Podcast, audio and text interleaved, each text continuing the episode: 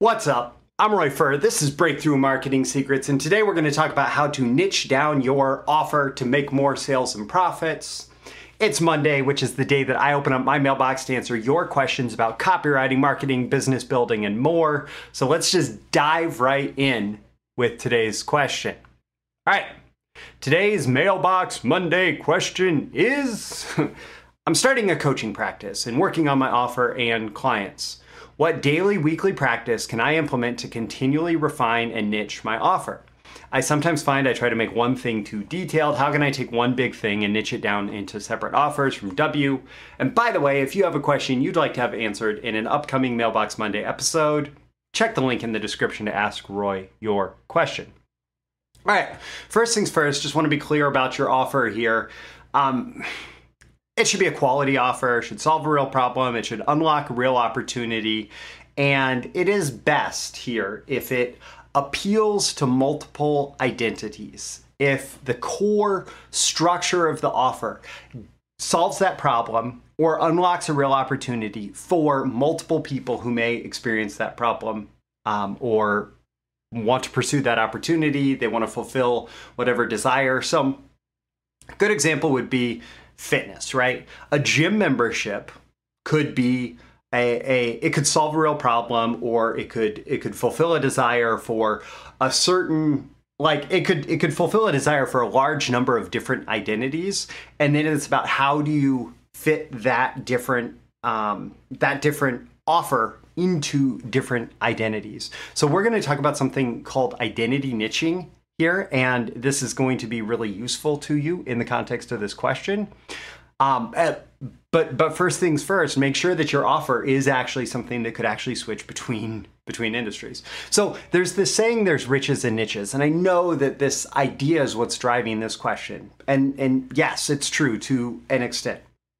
When you focus on a specific niche, then what happens is people within your audience, within that niche, say, Oh, this person has built this thing for me. And because they've built it for me, I believe that it's more likely to work for me. And as a result, I'm going to buy from them versus somebody who's built something that's much more generic. And I would say, like, this idea of what to do on a daily or weekly basis to niche down your offer that's probably like way too much, actually. I say maybe too much. It's probably way too much.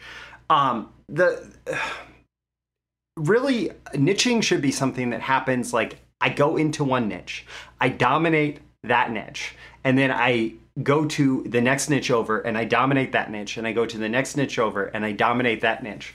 And so, for example, you know, I'm thinking, I'm thinking anything having to do with homes in Lincoln, Nebraska. I wouldn't even necessarily say, okay, how can I do Lincoln this week? And how can I do Omaha next week? And how can I do uh, Beatrice the week after? And how could I do Fremont? And how then how could I maybe do Kansas City? And how could I how could I like span out into all of these geographic areas versus okay, how can I really establish myself in East Lincoln?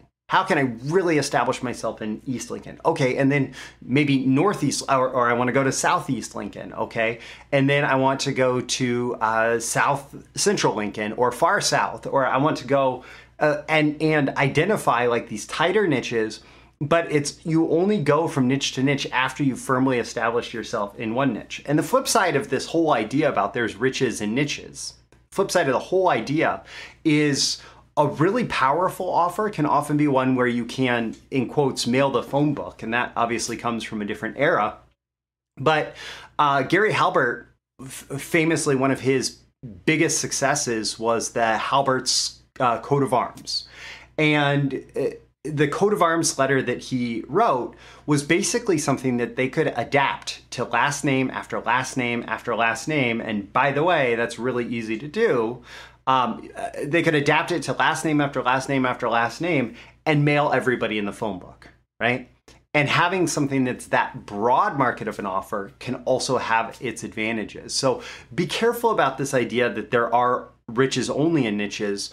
Oftentimes, it's easiest to create a very profitable business within a narrow niche, um, but also you're limiting your scalability significantly.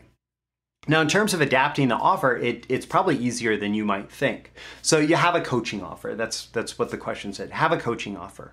Okay, what 90% or even greater than 90% of the offer is exactly the same regardless of the niches that I go to or across three or four niches that I go to, across the first 10 niches I might go to, and then what 10% needs to be changed. So you're not necessarily changing 100% of your offer. You're not like, um, you're not all over the place with your offer. You're not trying to create brand new offers for every niche. You're saying, okay, what can I create for this offer to, for example, solve this particular problem that is a 90% solution regardless of who you are. Going back to the gym example, it may be like, um, you know, a core lifting program could be 90% the same regardless of anybody. A core resistance training program.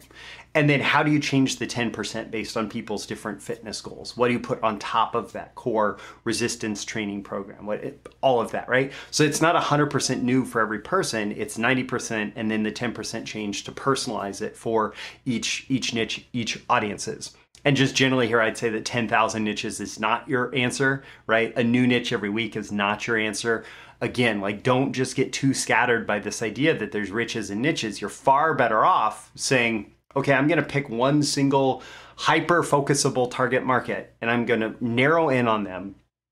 Going back to the like geographic example, uh, if I'm a real estate agent, I'm going to say I want to become the person that people buy and sell houses, um, you know, from and to in this particular neighborhood, right? And I'm going to identify what neighborhood I need to have to hit the transaction volume that I want.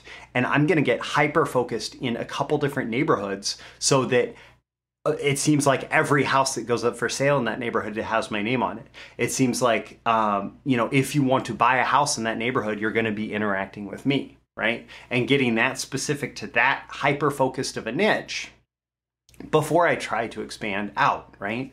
And so if you tried to be the niche for this neighborhood, in this neighborhood, in this neighborhood, in this neighborhood, in this neighborhood, in this neighborhood, in this neighborhood, and you're I said the niche, the real estate agent for all of those neighborhoods, right?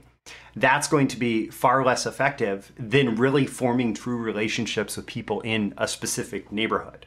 Um, so consider this like I think that the question may have been um, may have opened you up to a little bit of misguided action here.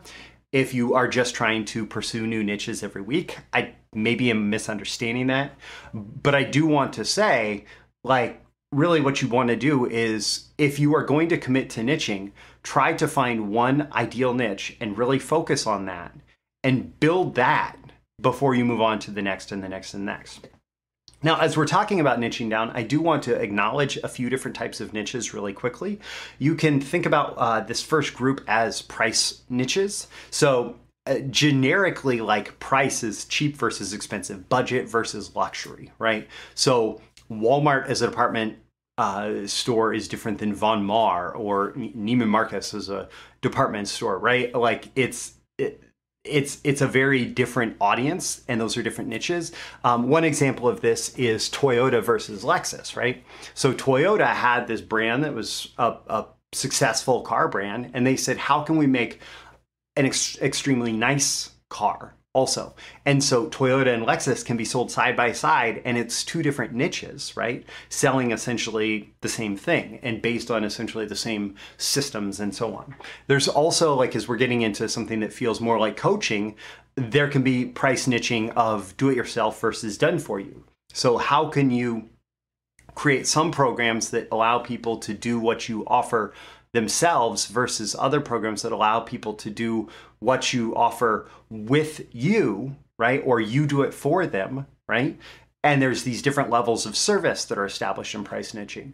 Group versus one on one, right? Am, am I able to do this as a group coaching? Am I able to do this one on one coaching? How does that establish different price niches within my current audience, right? Without even changing um, without even changing who your audience is, you can price niche within that audience. Um, also, focus niching uh, is, is something like do I want to be the person who focuses only using a marketing example on video sales letter funnels for information publishers versus I can write funnel copy, right? Funnel copy, or even I'm a copywriter, right? This broad versus narrow. If you can find a group of people who want to hire people who write VSL funnels, for a, a, a group of people in the information marketing niche who want to to uh, hire people who write VSL funnels, well, that narrow focus niche, it can provide you an advantage versus somebody who's offering just this broad copywriting service. Um, audience niche is any kind of targetable characteristic. So you know you can you can audience based on geographic, you can audience based on people they follow, you can audience based on media that they read, you can audience based on, and and this is maybe not the most useful thing. In fact, you can easily get misdirected here by trying to say like, oh, I'm in, I'm going to niche down by focusing on everybody in Nebraska versus everybody in California, right? But that's not really a niche unless you're focusing on state-oriented merchandise maybe or something like that, right? So um, there are different targetable characteristics that are, that are going to be more or less useful. What is going to be more useful is something like an identity niche. And you can some audiences are representative of identity, and some audiences are um, are not representative of of identity. So something like income itself, if you can target based on income, that's not really necessarily representative of somebody's identity, right? It's it's representative of someone's um, you know they they happen to have that level of income versus if you can target based on um, people who subscribe to uh, the proud millionaires um, email list or people who read the Robb report or people who visit a certain luxury website or people who've bought louis vuitton purses or people who've bought like there's different identities established by those things versus people who have a certain net worth number, right? Beliefs and values can be things like, um, you know, religion. It can be things based on culture. It can be things based on political causes supported, right? It can be based on I- identity. Can also be based on um, different roles that they play. So there's roles they play at work, there's roles they play personal. We're going to get into more of this identity niching in just a second, so I don't want to get too lost here. But the big thing is like they're going to answer if you if they answer the question, "Who am I?" Who am I? Like, oh, I am this person, and so I could say, you know, I am a copywriter, I am a marketing consultant, I am a podcaster, I am a um, you know YouTube channel owner. I am a uh, information publisher. I am all these different things, right? If you establish that who am I statement, a title, you give them a title, that is where we start to get into identity. And so something like millionaire may feel like a title even more so than million dollar net worth.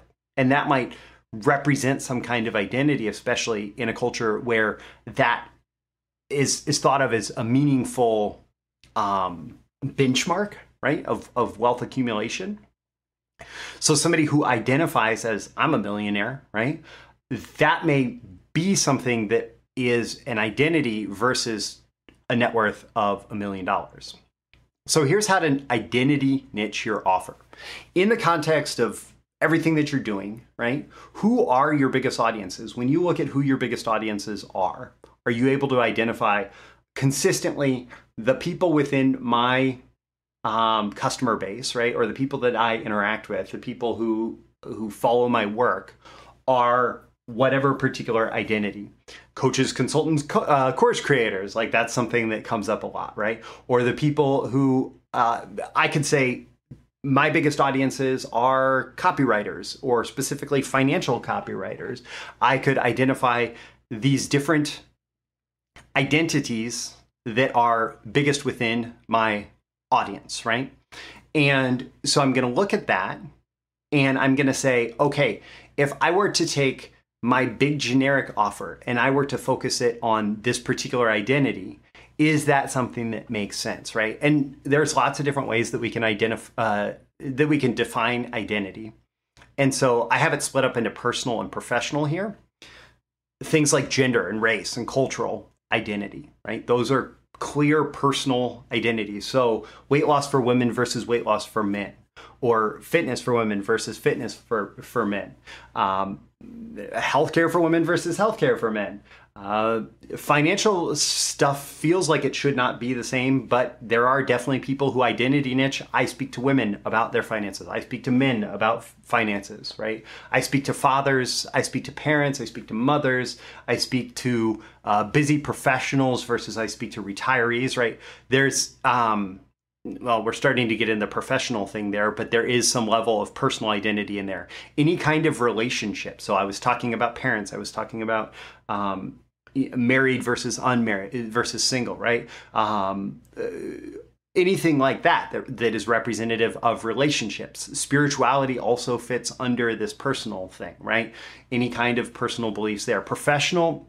Uh, that can be market or industry, that can be career or professional role. So, let me demonstrate the difference there you could speak to everybody in the IT industry versus you could speak to all marketers versus you could speak to marketers in the IT industry and that's different kind of niching, right? So you're going to focus and the more specific the more narrow you get with these. So if you said I want to speak to uh, female marketers in the IT industry with at least 5 years experience, that's going to be a much narrower, much smaller audience. But if you are truly resonating with those people and that audience is big enough to support whatever you're doing, that could potentially be a very lucrative niche for you. The other thing about professional is you can consider aspirational a, a professional identity. And so, you know, I see it a lot in any kind of business opportunity, including copywriting, where people who want to be copywriters are a rather large audience. People who want to be entrepreneurs are a rather large audience, right? Side hustlers. um, it's it's aspirational, but it's still relative to a professional identity. In the context of all of this, though, I will challenge you if you're just trying to niche to get rich, you have to ask yourself, do you have believability? So if I was going, like, if I talk to financial copywriters, I have way more believability there than if I were to want to talk to, um, you know, women marketers in the IT industry with at least five years of experience um, doing marketing for IT companies. I I have some believability in the context of marketing, but it's much harder for me to um, speak to them in a way where they will believe that I'm able to to connect with them inside their niche if I make that my focus, it's going to be less believable, right? Um, and so when you think about this, there is an important difference that as soon as you cross any threshold of believability where you plant a seed of doubt as to whether or not you can adequately serve that niche, your your ease with which that niche will um, pay off for you will go down dramatically, and you would be more and more likely to run into a situation where even though you better niched this offer, that it just did not work out. Uh, it, it, just would not work out for you. So you want to implement a niche change. Um, first thing I would suggest, so like with a coaching offer, you want to test and implement it. So you decide, okay, I'm going to figure out how to uh, target dad entrepreneurs about their um, you know fitness goals right? I'm going to help dad entrepreneurs with their health and fitness. And so what you want to do is not just completely build a brand new offer and all of that for dad entrepreneurs to help them with their fitness goals. You may have some generic fitness coaching offer right? What you would want to do is do some kind of rapid efficient testing. So find a dad entrepreneurs group right?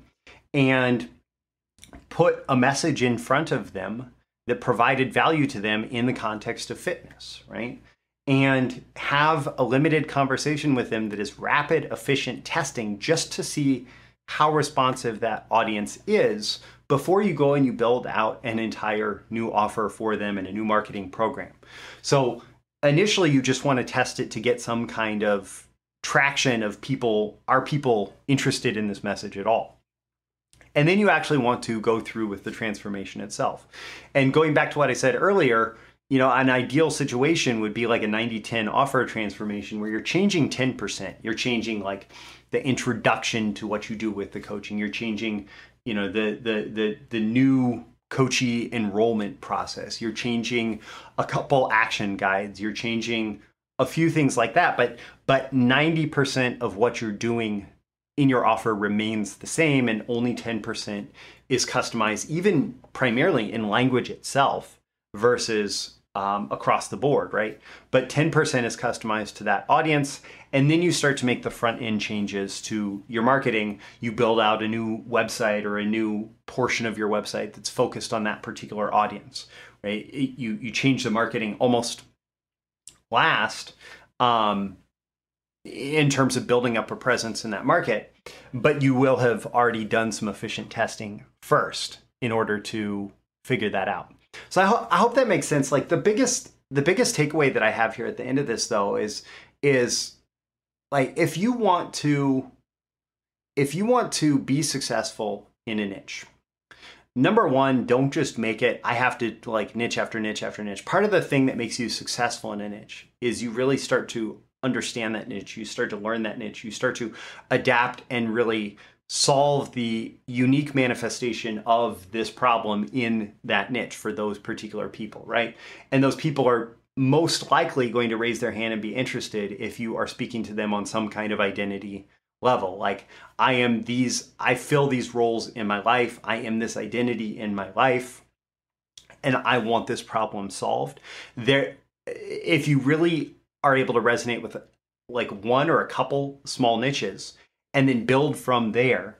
That's going to be how you're going to be most successful with this niching down of your offer. And I hope that makes sense. My call to action for you in this episode is to ask yourself, um, you know, how can you use this? Don't forget to like and subscribe so you can get more content like this delivered to you. I do offer a Launch Your Client Business free mini course that gets more specific about building offers for a specific audience. Um, and that is available with a link in the description. I will also link to my streaming library of copywriting marketing courses called BTMS Insiders. And don't forget, there is that link to ask me your question if you would like it answered in an upcoming Mailbox Monday episode. I'm Roy Furr, this Breakthrough Marketing Secrets, and I'll catch you again next time. See you soon. Thank you once again for tuning in to this daily episode of Breakthrough Marketing Secrets. Remember, check out the links with this episode for even more value. Now make sure you like, comment, share, subscribe, and engage in every way you can to keep this show going and growing and delivering daily value to you. I'll catch you soon for your next big breakthrough.